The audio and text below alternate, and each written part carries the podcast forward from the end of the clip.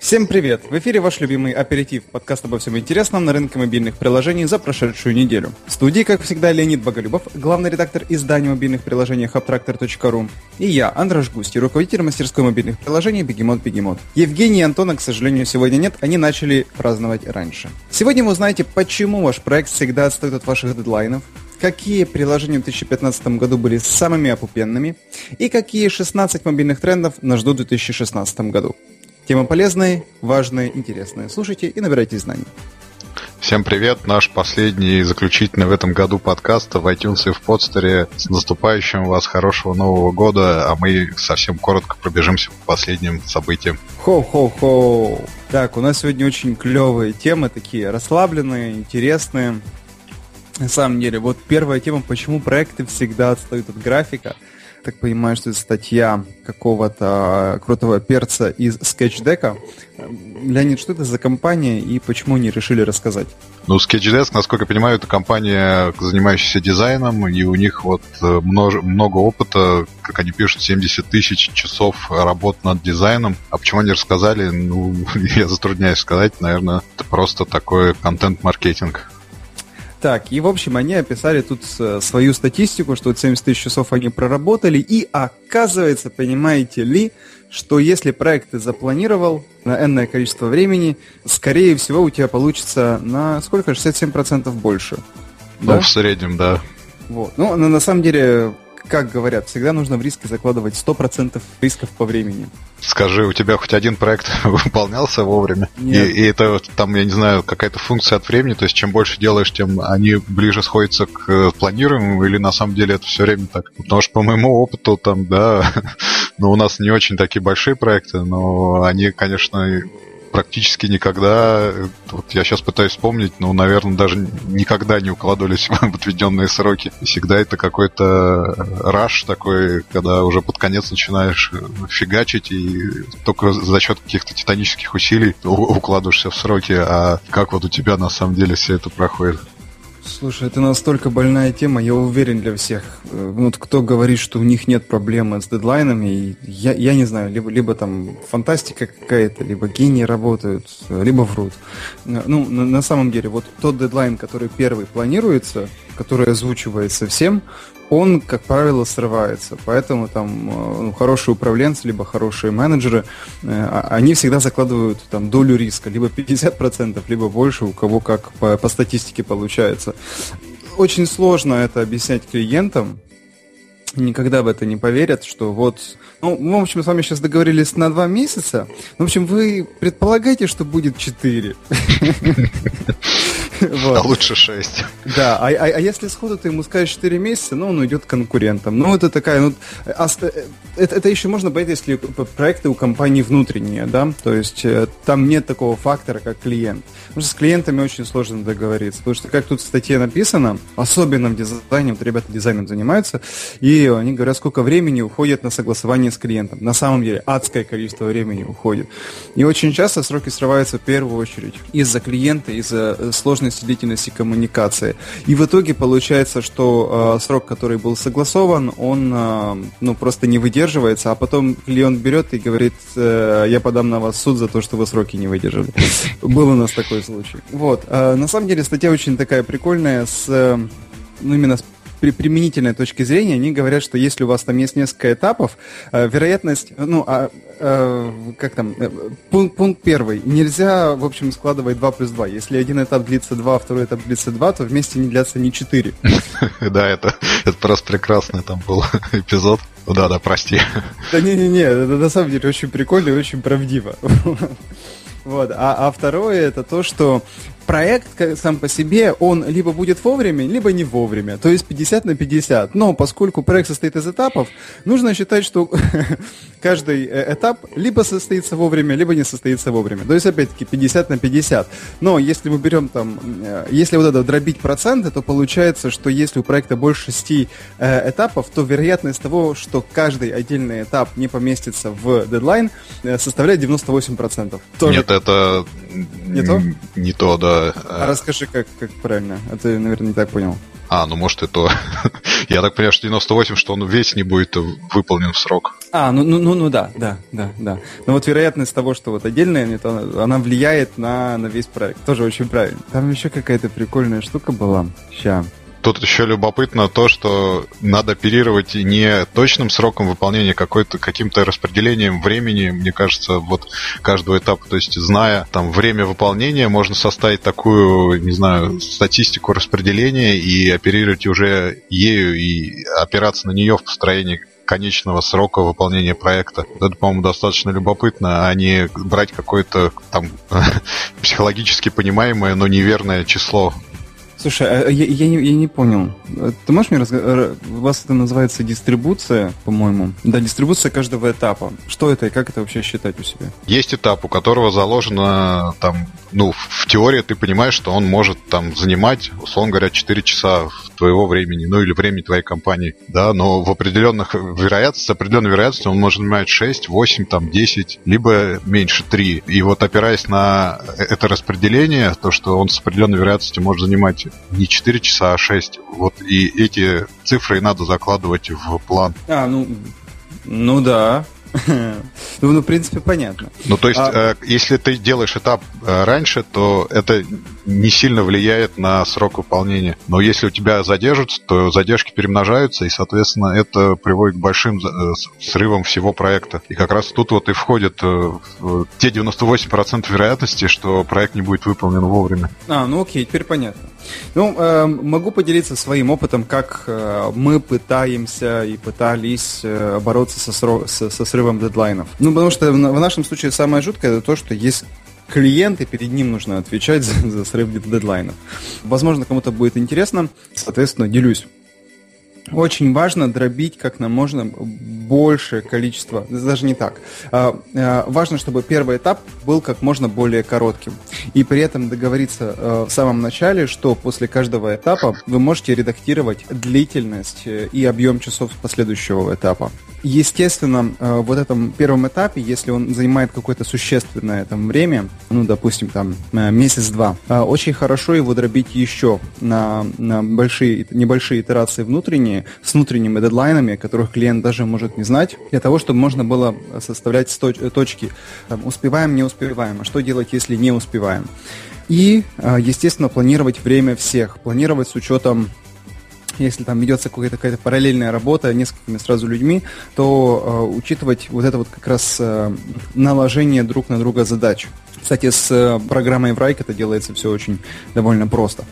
Второй раз их рекламирую.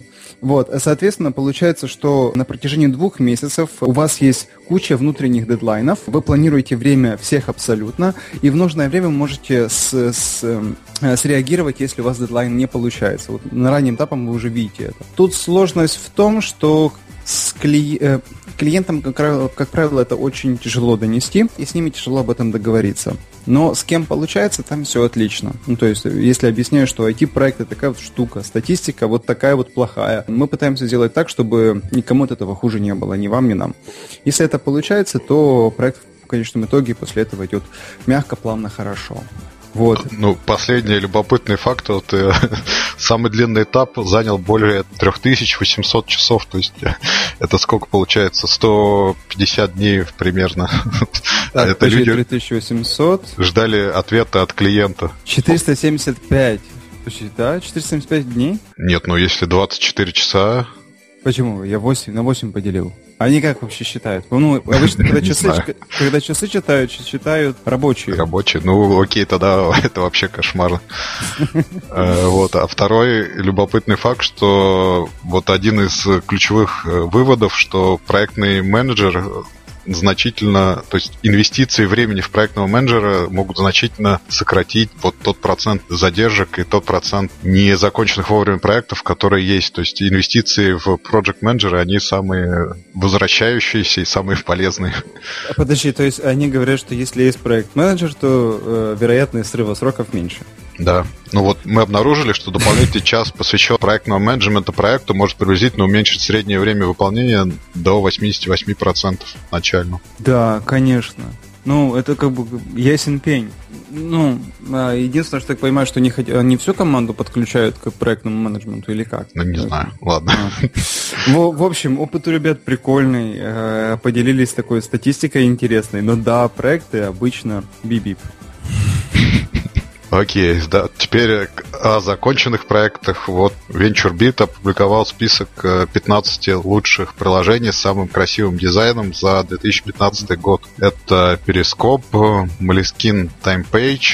Есть приложения, которые я вообще не знаю. Dark Sky для Apple Watch, SoundCloud, наш любимый, приложение Portfolio, Robinhood, о котором ты рассказывал, по-моему, это приложение для инвестиций таких микрофинансовых. Это Женя рассказывал. Женя, да, наверное. Fresh Air, о погоде, Wonder Core, это я вот тоже не знаю, что это такое. Workflow, это рабочее управление проектами. Heirloom, тоже не знаю. Outlook от Microsoft, вот наш любимый почтовый клиент, который был у нас лет 15 назад, сейчас вернулся в виде мобильного приложения. Не знаю, как читается, DxO One, наверное, для работы с каким-то железом. Lucky Trip, это путеводители, насколько я понимаю, Pocket, который уже не первый год у нас присутствует на рынке, Infinite и, собственно говоря, все. Какое бы ты выделил приложение из этих или, может быть, свое какое-то добавил? Вот самое-самое приложение с лучшим дизайном 2015 года. Они все офигенские, и мне очень нравится, что они все такие минималистичные, если обратить внимание. Вот особенно меня удивил Wonder Core. По сути, это блог путешественника, коллективный блог путешественников. Простой, как два пальца. Но все равно прикольно. Вот. А я бы, наверное, особенно возрадовался тому, как SoundCloud сделали свое приложение, потому что настолько консистентными быть в своей графике везде, но они огромнейшие молодцы в этом плане. Что бы они ни делали, это сразу понятно. Вот это вот SoundCloud. И она всегда свежая, всегда своевременная, современная. Ну, просто восхитительно. Наверное, я бы их на первое место поставил. Вот. А у тебя какой? Из этих я бы, наверное, Перископ выбрал. Ну, не в силу того, что он какой-то полезности, а именно в силу дизайна мне вот более как-то близок. SoundCloud тоже, безусловно, прекрасен. Вот, наверное, так. А из не этого списка у тебя есть какие-нибудь любимчики по дизайну? Ой, я сейчас так даже не вспомню. Наверное, сейчас попытаюсь взять iPad какой-нибудь и посмотреть. Ну, кстати, хочу поделиться. Я скачал для примера посмотреть Snapchat. Я не знаю, он у меня стал какой-то унылый вот именно в плане дизайна впечатления, потому что такое, ну, ощущение, что он создавался там года 3-4 назад и с тех пор не очень обновлялся про дизайн. А да нет, наверное, не скажу сейчас такого какого-то потрясения у меня в этом году не было. Ну, окей, хорошо. Ну что, тогда, прикольная подборка, переходим дальше. Да, дизайн лучше обсудили. Последняя наша короткая тема. 16 мобильных трендов от Бенедикта Эванса. Это ведущий мобильный аналитик, не наш, а зарубежный. Партнер Андерсон Хоровиц. Там самый известный, наверное, инвестиционный фонд в Кремниевой долине. А вот он определил то, как будет развиваться мобайл в ближайшие там год или, может быть, 2 или 3. Какие тебе тренды там наиболее близки и интересны среди этих 16? Я бы не сказал, что там прям какой-то один, там сразу, наверное, целая пачка, потому что они все прикольные. Из того, что прям задело. Ну, конечно, первая мобильная новая главная экосистема технологий. Что поражает в том, что он говорит, это то, что вот обязательно мобильники станут больше, и они обретут клавиатуры. Мне бы как-то не хотелось бы этого видеть. Но, может быть, я пока думаю, слишком физически они не будут такими большими, как мы привыкли думать. Еще очень нравится то, что он пишет про интернет вещей, то пока мы сейчас знаем, сколько у нас девайсов примкнуто к нашим мобильникам, а вот наши дети уже не будут знать, их будет настолько много, это нормально. Вот он пишет про машины, ТВ и гостиные, то это будет отдельная экосистема, где нужно будет разрабатывать продукты. Вот. Очень нравится его подход к тому, как он оценивает Apple и Google. Он говорит, что и та, и другая компания выиграла, но все запутано, потому что у Apple довольно все тяжело с облачными сервисами и AI, а у Google не все хорошо с аудиторией и платежеспособностью этой аудитории. В общем, это интересно. Так, Ну, наверное, все. Я практически даже все перечислил, кроме некоторых пунктов. Но вот кажется все довольно резонным. Немножко КО, но вот приятно слышать, что вот человечество мыслит такими вещами. А у тебя какие были? Ну, у меня, наверное, первое замечание, что вот про клавиатуру и мобильники. Мне кажется, это вот не то, что мы вернемся к BlackBerry с клавиатурами или там все наши смартфоны оснастятся клавиатурами. Мне кажется, он говорит о парадигме, которую сейчас исповедует Microsoft, что ты сможешь прийти со своим смартфоном, подключить его к монитору, клавиатуре и получить полноценный там рабочий компьютер, персональный компьютер на основе своего мобильного устройства. Вот это да.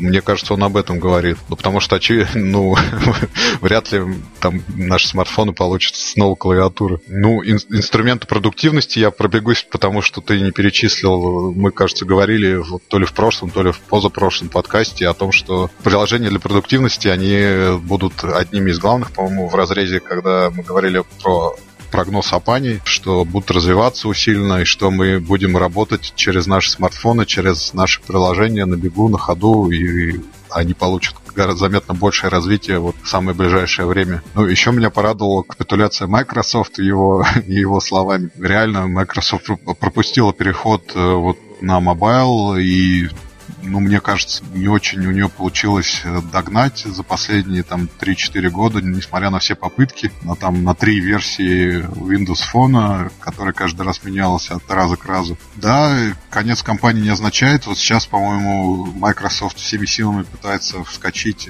не на уходящий вагон, а на еще даже не пришедший в виде дополненной реальности, виртуальной реальности с их HoloLens очками великолепно, по крайней мере, по рассказам, с их интернетом вещей, с вот этим все экосистемы, они пытаются опередить рынок и сыграть уже на опережение, а не в отгонялке с мобайлом. Ну, Apple и Google, да, все запутано. Поиск открытия — один из ключевых трендов вот этого года, когда Google начинает стримить приложения, когда и Apple, и Google начинают внедрять глубокие ссылки. Обе компании играют в поиск и открытие, и кто тут выиграет, не очень понятно. Но, скорее всего, Google, конечно, с его всеми мощностями поисковыми, но и Apple тут не отстает.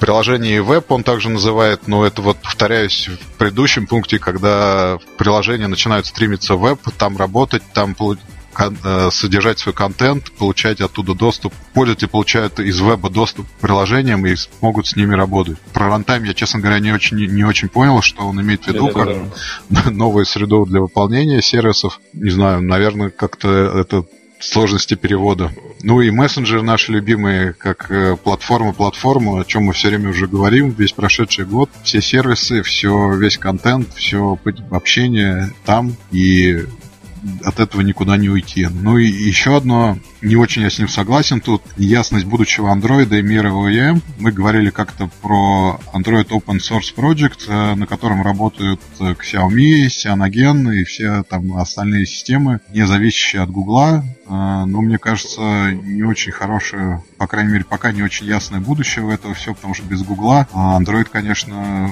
очень, как это сказать, не слабо выглядит, но у него есть множество проблем в отсутствии Гугла, становится, сразу возникает. Вот, поэтому не знаю, как вот этот открытый Android будет существовать без Гугла и на какое распространение он получит, но, наверное, Эвансу виднее, и все-таки все у них будет хорошо. Вот. Интернет вещей, машины, ТВ-гостиные, часы, техиндустрия, да, все это, наверное, нас ждет в 2016 году, и все будет для этого хорошо.